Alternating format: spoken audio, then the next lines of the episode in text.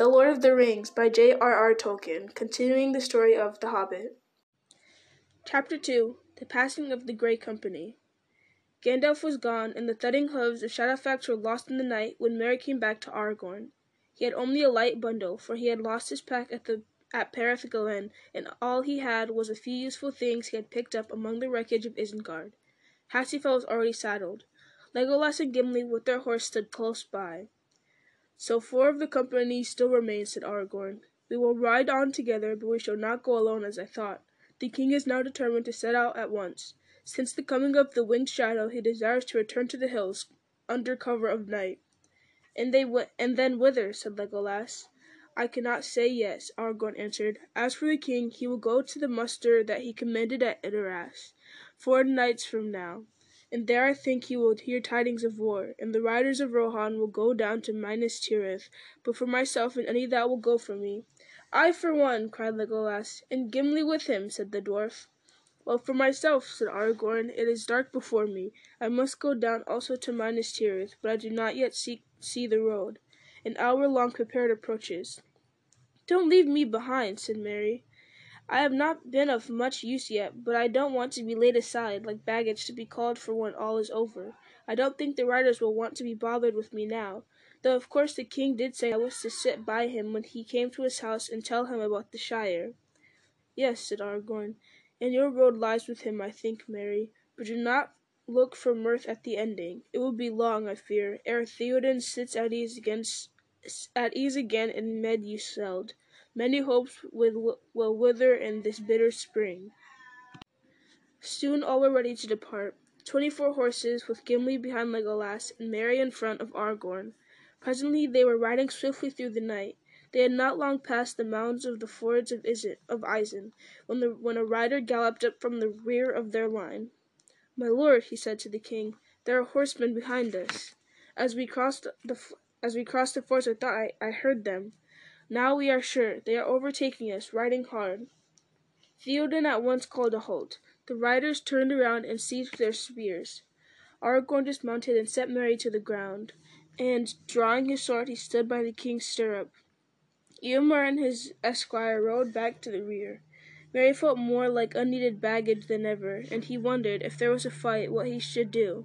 Supposing the king's small escort was trapped and overcome, but he escaped into the darkness, alone in the wild fields of Rohan, with no idea of where he was in all endless all the endless miles. No good, he thought. He drew his sword and tightened his belt. The sinking moon was obscured by a great sailing cloud, but suddenly it rode out clear again. Then they all heard the sound of hoofs, and at the same moment they saw dark shapes coming swiftly on the path from the fords. The moonlight glinted here and there on the path from sorry. The moonlight glinted here and there on the points of spears. The number of the pursuers could not be told, but they seemed no fewer than the king's escort at the least. When they were some fifty paces off, Eomer cried in a loud voice, Halt! Halt! Who rides in Rohan? The pursuers brought their steeds to a sudden stand. A silence followed, and then in the moonlight a horseman could be seen dismounting and walking slowly forward. His hand showed white as he held it up, palm outward, in token of peace but the king's men gripped their weapons. At ten paces the men stopped. The man stopped. He was tall, a dark standing shadow. Then his clear voice rang out. Rohan, Rohan, did you say? That is a glad word. We seek that land in haste from long afar. You have found it, said Eomer. When you crossed the fords yonder you entered it, but it is the realm of Theoden the king. None ride here save by his leave. Who are you, and what is your haste? Halbarad Dunedain, Ranger of the North I am, cried the man. We seek one Aragorn, son of Arathorn, and we heard that he was in Rohan.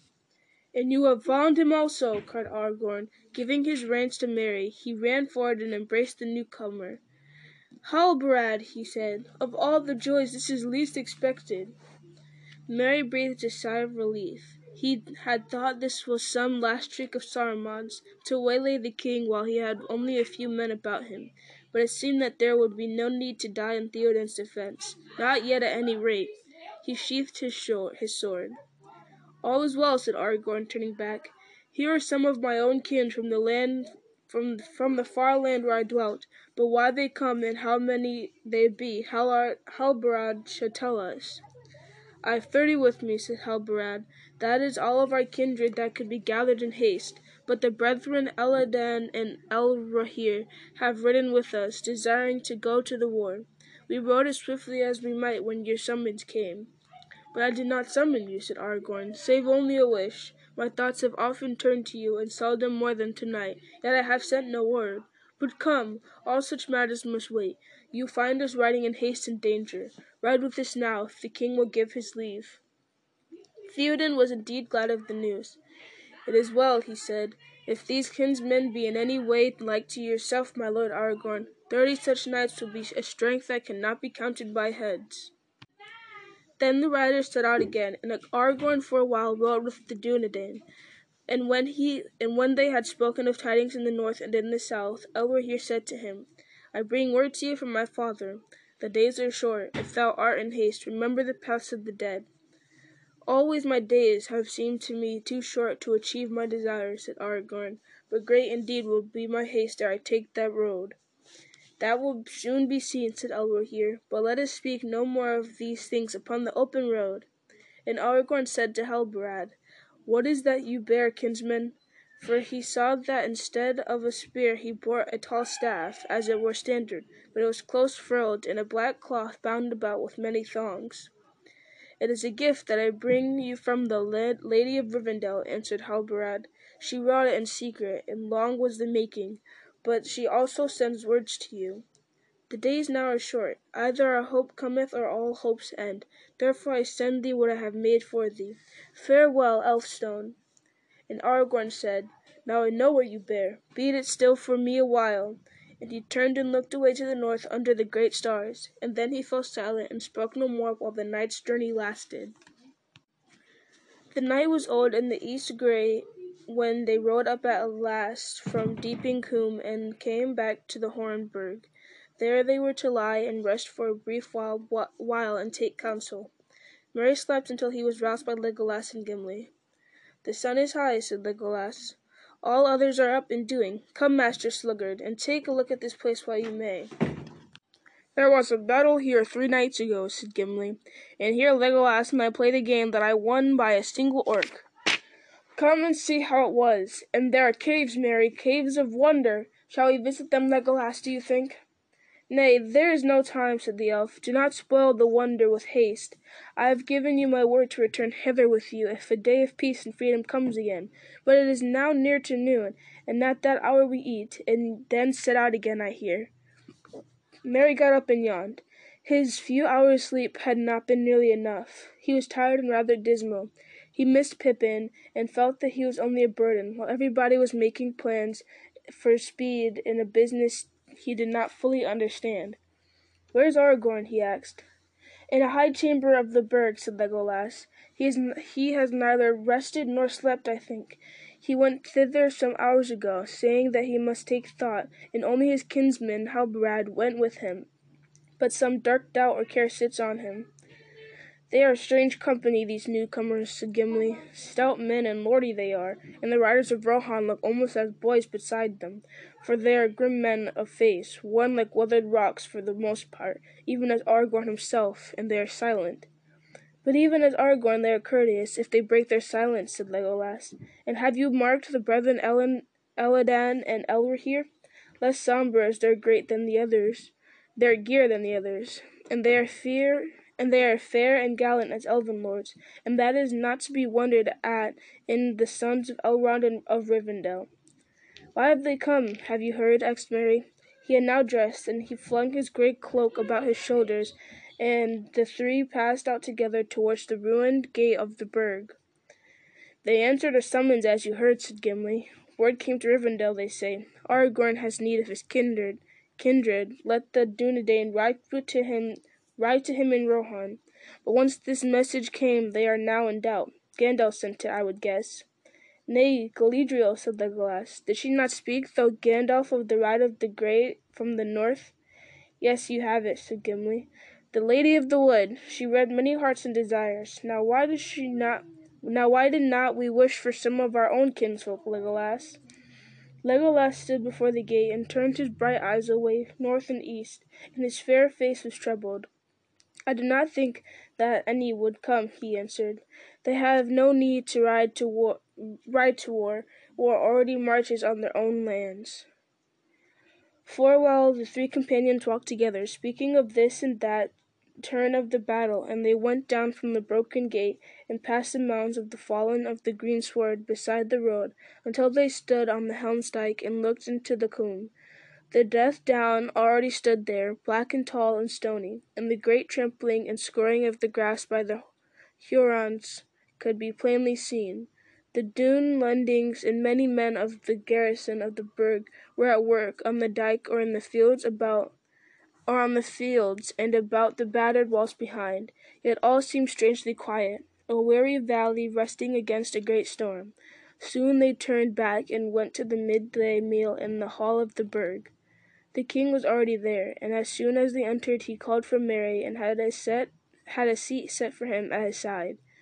It is not it is not as I would have it, said Theoden, for this is little like my fair house in Edoras, and your friend is gone, who should also be here. But it may be long ere we sit, you and I, at the high table in Meduseld. There will be no time for feasting when I return thither. But come now, eat and drink, and let us speak together while we may, and then you shall ride with me. May I? said Merry, surprised and delighted. That would be splendid. He had never felt more grateful for any kindness in words. I am afraid I am only in everybody's way, he stammered, but I should like to do anything I could, you know.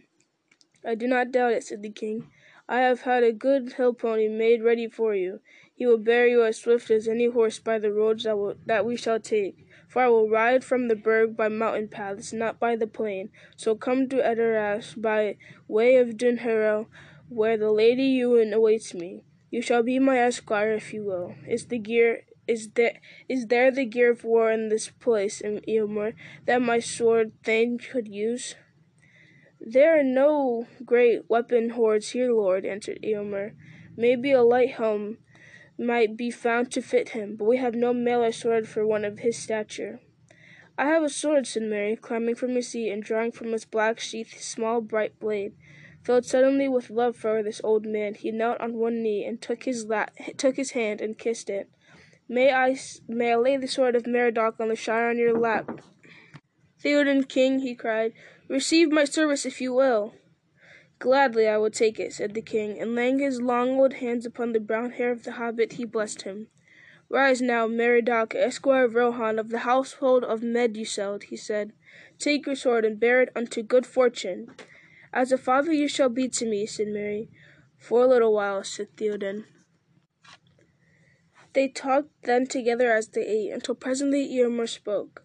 It is near the hour that we set for our going, lord, he said.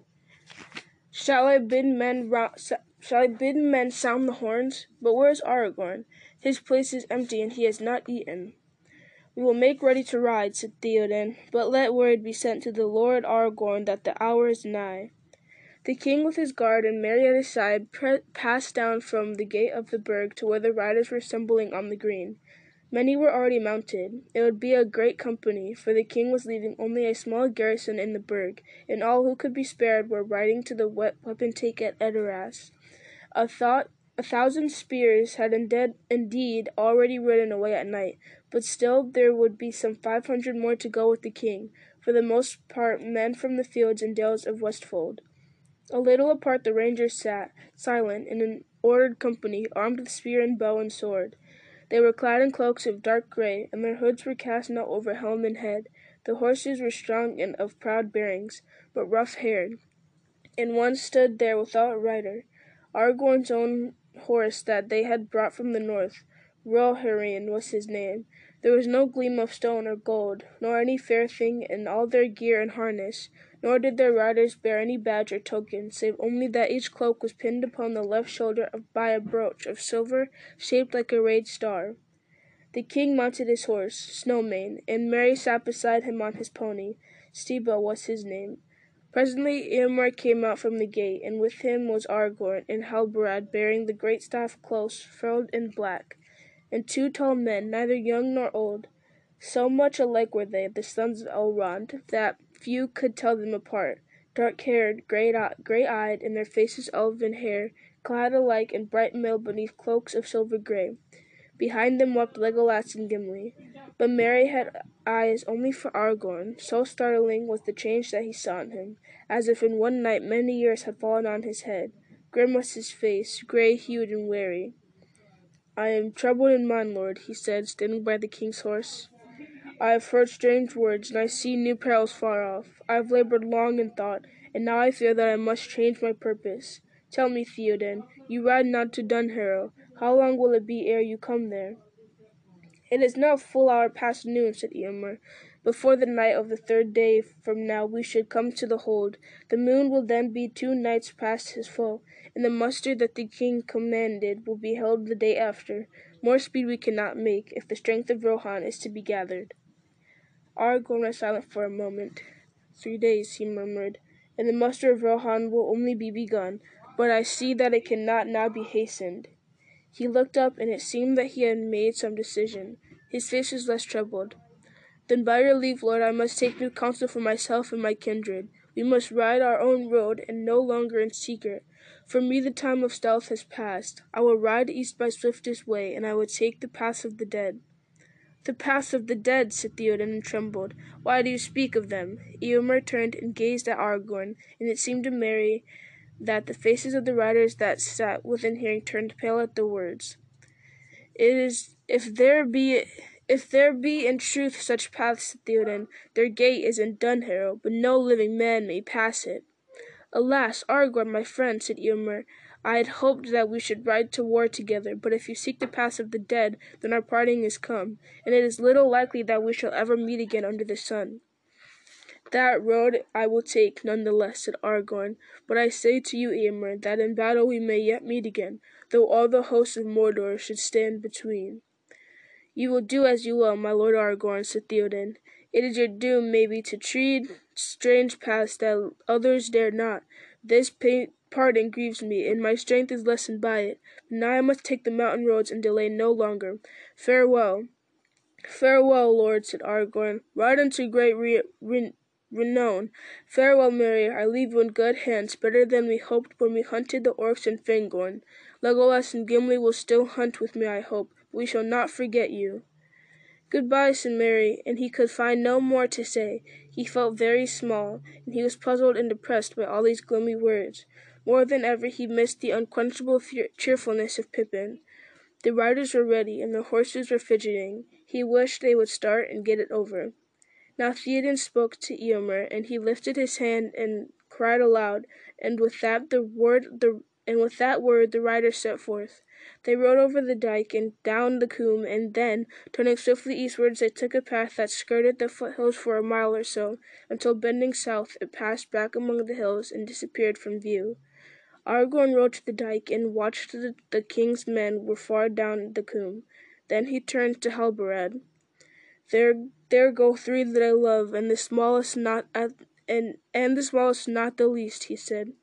He knows not to what end he rides, yet if he knew he would still go on. A little people, but of great worth are the Shire folk, said Halbarad. Little do they know of our long labor for their safe for the safe keeping of their borders, and yet I grudge it not. And now our fates are woven together, said Aragorn, and yet alas, here we must part. Well, I must eat a little, and then we also must hasten away. Come, Legolas and Gimli, I must speak with you as I eat. Together they went back into the burg, yet for some time Aragorn sat silent at the table, and the others waited for him to come to speak. Come, said Legolas, speak and be comforted, and shake off the shadow. What has happened since we came back to, the, to this grim place in the grey morning? A struggle somewhat grimmer for my part than the battle of the Hornburg, answered Aragorn. I have looked in the stone of Orthanc, my friends. You have looked in that cursed stone of wizardry, exclaimed Gimli with fear and astonishment in his face. Did you say aught to him? Even Gandalf feared that encounter. You forget to whom you speak, said Aragorn sternly, and his eyes glinted. What do you fear that I should say to him? Did I not op- openly proclaim my title before the doors of Edoras? Nay, Gimli, he said in a softer voice, and the grimness left his face, and he looked like one who has labored in sleepless pain for many nights. Nay, my friends, I am the lawful master of the stone, and I had both the right and the strength to use it, or so I judged. The right cannot be doubted. The strength was enough, verily. He drew a deep breath. It was a bitter struggle, and the weariness is slow to pass. I spoke no word to him, and in the end I wrenched the stone to my own will. That alone he will find hard to endure. And he beheld me. Yes, Master Gimli, he saw me, but in other guise than you see me here. If that will if that will aid him, then I had done ill, but I do not think so. To know that I lived and walked the earth was a blow to his heart, I deem, for he knew it not till now. The eyes in Orthanc did not see through the armor of Theoden, but Sauron has not forgotten Isildur and the sword of Elendil. Now in very hour of his great designs the heir of Isildur and the sword are revealed, for I showed the blade reforged to him. He is not so mighty yet that he is above fear. Nay, doubt never nay, doubt ever gnaws him. But he wields great domination none the less, said Gimli, and now he will strike more swiftly.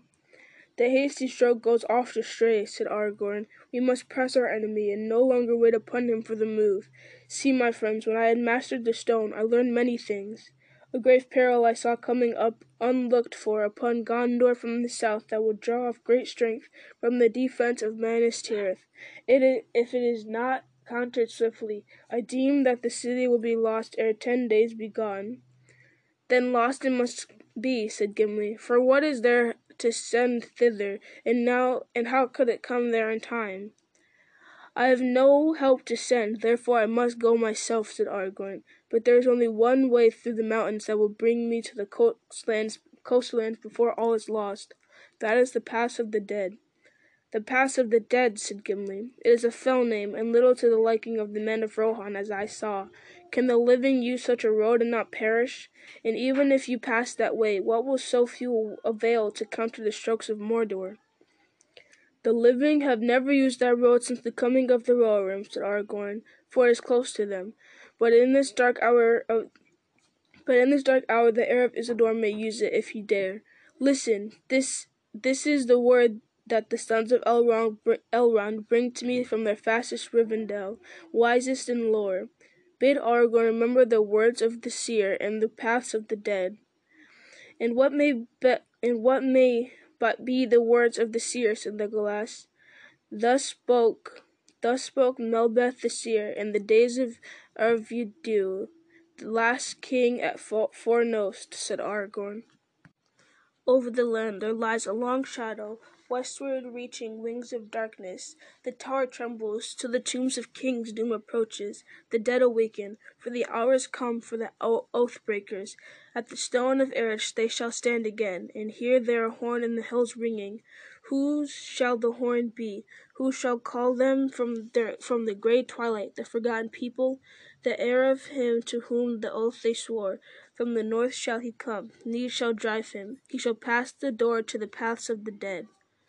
Dark ways, doubtless, said Gimli, but no darker than the staves are to me. If you would understand them better, then I bid you come with me, said Aragorn, for that way I shall for that way I now shall take, but I do not go gladly, only need drives me. Therefore only of your free will would I have you come, for you will find both toil and great fear, and maybe worse. I will go with you even on the paths of the dead, and to whatever end they may lead, said Gimli. I also will come, said Legolas, for I do not fear the dead. I hope that the forgotten people will, not have forgotten how to fight, said Gimli, for otherwise I see not why we should trouble them. That we shall know if ever we come to Erech, said Aragorn. But the oath that they broke was to fight against Sauron, and they must fight therefore, if they are to fulfill it. For at Erech they there stands yet a black stone that was brought, it was said, from Numenor by Isildur, and it was set upon a hill, and upon it, upon it the king of the mountains swore allegiance to him in the beginning of the realm of Gondor. But when Sauron returned and grew in the grew in might again, Isildur summoned the men of the mountains to fulfill their oath, and they would not, for they had worshipped Sauron in the dark years. Then Isildur said to the king, Thou shalt not be the last king, and if the West prove mightier than thy black master, this curse I lay upon thee and thy folk, to rest never until your oath is fulfilled, for this war will last through years uncounted, and you shall be summoned once again ere the end. And they fled before the wrath of Isildur, and did not dare to go forth to war on Sauron's part, and they hid themselves in secret places in the mountains, and had no dealings with other men. but slowly dwindled in their barren hills. Yet the terror of the sleepless dead lies about the hill of Erech in all the in all places where the people lingered. But that way I must go, since there are none living to help me. He stood up. Come, he cried, and he drew his sword, and it flashed in the twilight of the hall of Burg. To the stone of Erech I seek the pass of the dead. Come with me who will. Legolas and Gimli made no answer, but they rose and followed Aragorn from the hall. On the green there waited Silent and still and silent, the hooded rangers. Legolas and Gimli mounted. Aragorn sprang upon Roheryn. Then Halbarad lifted a great horn, and the blast of it echoed in Helm's Deep. And with that they leapt away, riding down the Coombe like thunder, while all the men that were left on the on dike or burg stand in, stared in amaze. And while went by slow paths in the hills, the great company passed swiftly over the plain. And on the next day in the afternoon they came to Edoras, and there they halted over only briefly, ere they passed up the valley, and so came to Dunharrow as darkness fell. The Lady Eowyn greeted them, and was glad for their coming, for no mightier man had she seen than the Dunedain and their fair sons of Elrond. But on, but on Aragorn most of all most of all her eyes rested, and when they sat at supper with her, they talked together, and she heard of all that had passed since Theoden rode away, concerning which only hasty tidings had yet reached her. And when she heard of the battle at Helm's Deep, and the great slaughter of their foes, and of the charge of Theoden and his knights, then her eyes shone. But at last she said, Lords, you are weary, and shall now go to your beds with such ease as can be contrived in haste. But tomorrow fair housing shall be found for you. But Aragorn said, Nay, lady, but be not troubled for us. If we may lie here tonight and break our fast tomorrow, it will be enough. For I ride on errand most urgent, and with the first light of morning we must go. She smiled on him and said, Then it was kindly done, lord, to ride so many miles out of your way to bring tidings to Eowyn, and to speak with her in, in her exile. Indeed, no man would count such a journey wasted, said Aragorn. And yet, lady, I could not come I could not have come hither, if it were not that the road which I must take leads to Dunharrow. And she answered as one that likes not what is said. Then, lord, you are astray. For out of Harrowdale no road runs east or south, and you had best return as you came. Nay, lady, he said, I am not astray, for I walked in this land ere you were born to grace it. There is a road out of this valley, and that road I shall take. Tomorrow I shall ride by the paths of the dead. Then she stared at him as one that is stricken, and her face blanched, and for long she spoke no more, while all the sat while all sat silent.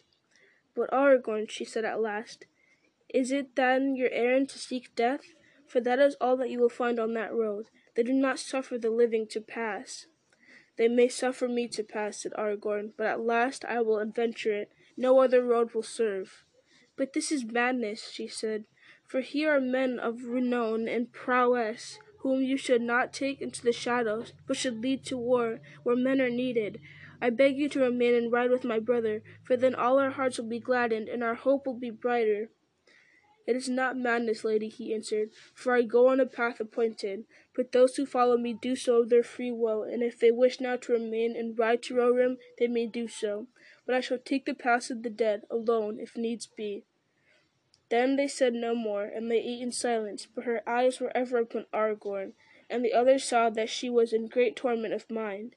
At length they arose, and took their leave of the lady, and thanked her for her care, and went to their rest. But as Aragorn came to the booth where he was to lodge with Legolas and Gimli, and his companions had gone in, there came the Lady Eowyn after him, and called to him. He turned and saw her as a glimmer in the night, for she was clad in white, but her eyes were on fire. Aragorn, she said, why will you go on in, on this deadly road? Because I must, he said. Only so can I only so can I see any hope of doing my part in this war against Sauron. I do not choose paths of peril, Eowyn. Where I go were I to go where my heart dwells, far in the north, I would now be wandering in the valley of Rivendell. For a while she was silent, as if pondering what this might mean. Then suddenly she laid her hand on his arm. You are a stern lord and resolute, she said, and thus do men win renown. Re- renown. She paused. Lord, she said, If you must go, then let me ride in your following, for I am weary of skulking in the hills, and wish to face peril in battle. Your duty is with your people, he answered. Too often have I heard of duty, she cried. But am I not of the house of Eorl, a shield maiden and not a dry nurse? I have waited on faltering feet long enough. Since they falter no longer, it seems, may I not spend my life as I will? You may do that with honor, he answered. But as for you, lady, did you not accept the charge to govern the people until, Lord, until their lord's return? If you had not been chosen, then some marshal or captain would have been set in the same place, and he could not ride away from his charge, were he weary of it or no. Shall I always be chosen? she said bitterly. Shall I always be left behind when the riders depart, to mind the house while they will while they win renown, and find food and beds when they return? A time may come soon, he said, when none will return. Then there will be need of valor without renown, for none shall remember the deeds that are done in the last defense of your homes, if the deeds will not be less valiant because they were unpraised. And she answered, all your words are but to say, You are a woman, and your part is in the house. But when the men have died in battle and honor, you will leave to be burned in the house, for the men will need it no more. But I am house of but I am of the house of Eorl, and not a serving woman. I can ride and wield blade, and I do not fear either pain or death. What do you fear, lady? he asked. A cage, she said, to stay behind bars until youth and old age accept them, and all chance of doing great deeds is gone beyond recall or desire. And yet you counsel me and not to adventure on the road that I have chosen, because it is perilous? So may one counsel another, she said. Yet I do not bid you flee from peril, but to ride to battle where your sword may win renown and victory. I would not see a thing that is high and excellent cast away needlessly. Nor would I, he said. Therefore I say to you, lady, stay, for you have no errand to the south. Neither neither have those others who go with thee. They only go because they would not be parted from thee, because they love thee. Then she turned and vanished into the night. When the light of the day was come into the sky, but the sun was not yet risen above the high ridges of the east, Aragorn made ready to depart. His company was all mounted, and he was about to leap into the saddle when the Lady Eowyn came to bid them farewell. She was clad as a rider and girt with a sword. In her hand she bore a cup, and she set it to her lips and drank a little, wishing them good speed. And then she gave the cup to Aragorn, and he drank, and he said, Farewell, Lady of Rohan. I drink to the fortunes of your house, and of you, and of all your people. Say to your brother, Beyond the shadows we may meet again. Then it seemed to Gimli and Legolas, who were near by, that she wept, and in one so stern and proud they seemed the more grievous. But she said, Aragorn, will will thou go? I will, he said. Then wilt thou not then wilt thou not let me ride with his company as I have asked? I will not, lady, he said for that I cannot grant without leave of the king and of your brother, and they will not return until tomorrow. But I count now every hour, indeed every minute. Farewell. Then she fell on her knees, saying, I beg thee. Nay, lady, he said, and taking her by the hand he raised her. Then he kissed her hand, and sprang into the saddle, and rode away, and did not look back. And only those who knew him and were near to him saw the pain that he bore. But Eowyn stood still as a figure carven in stone, her hands clenched at her sides, and she watched them until they passed into the shadows under the black Dwimorberg, the haunted mountain, in which was the door of the dead. When they were lost to view, she turned, stumbling as one that is blind, and went back to her lodging. But none of her folk saw this parting, for they hid themselves in fear, and would not come forth until the day was up, and the reckless strangers were gone. And some said, They are elvish wights. Let them, let them go where they belong, into the dark places and never return. The times are evil enough. The light was still gray as they rode, for the sun had not yet climbed over the black ridges of the haunted mountain before them. A dread fell on them, even as they passed between the lights of the ancient stones, and so came to the Dimholt. There, under the gloom of black trees that not even Legolas could long endure, they found a hollow place opening at the mountain's root, and right in their path stood a single mighty stone like a finger of doom. My blood runs chill, said Gimli, but the others were silent, and his voice fell dead on the da- dank fir needles at his feet. The horses would not pass the threatening stone until the riders dismounted and led them about. And so they came at last deep into the glen, and there stood a sheer wall of rock, and in the wall and, and in the wall the dark door gaped before them like a mount, mouth of night. Signs and figures were carved above its wide arch too dim to read, and fear flowed from it like a grey vapour. The company halted, and there was not a heart among them that did not quail, unless it were the heart of Legolas of the Elves, for whom the ghosts of men have no terror. This is an evil door, said Halbarad, and my death lies beyond it. I will dare to pass it none the less, but no horse will enter. But we must go in, and therefore the horses must go too, said Aragorn. For if ever we come through the darkness, many leagues lie behind, beyond, and every hour that is lost will bring the triumph of Sauron nearer. Follow me. Then Aragorn led the way, and such was the strength of his will in that hour that all the Dunedain and their horses followed him. And indeed the love of that horse and, the, and indeed the love that the horses of the rangers bore for their riders was so great that they were willing to face even the terror of the door if their masters' hearts were steady as they walked beside them. And Arod, the horse of Rohan, refused the way, and he stood sweating and trembling in a fear that was grievous to see. Then Legolas laid his hands on his eyes and sang some words that went soft in the gloom until he suffered himself to be led, and Legolas passed in. And there stood Gimli the dwarf left all alone. His knees shook, and he was wroth with himself. Here is a thing unheard of, said, he said. An elf will go underground, and the dwarf dare not. With that he plunged in, but it seemed to him that he dragged his feet like lead over the threshold, and at once a blindness came upon him, even upon Gimli Gloin's, Gimli Gloin's son, who had walked unafraid in many deep places of the world. Aragorn had brought torches from Dunharrow, and now he went ahead, bearing one aloft, and Elladan with another one at the rear, and Gimli, stumbling behind, strove to overtake him. He could see nothing but the dim flame of the torches, but if the company halted, there seemed an endless whisper of voices all about him, a murmur of words in no tongue that he had ever heard before.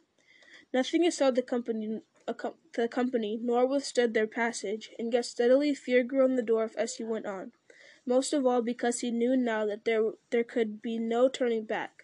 All the paths behind were thronged by an unseen host that followed in the dark. So time unreckoned passed, until Gimli saw a sight that he was ever afterwards loth to recall.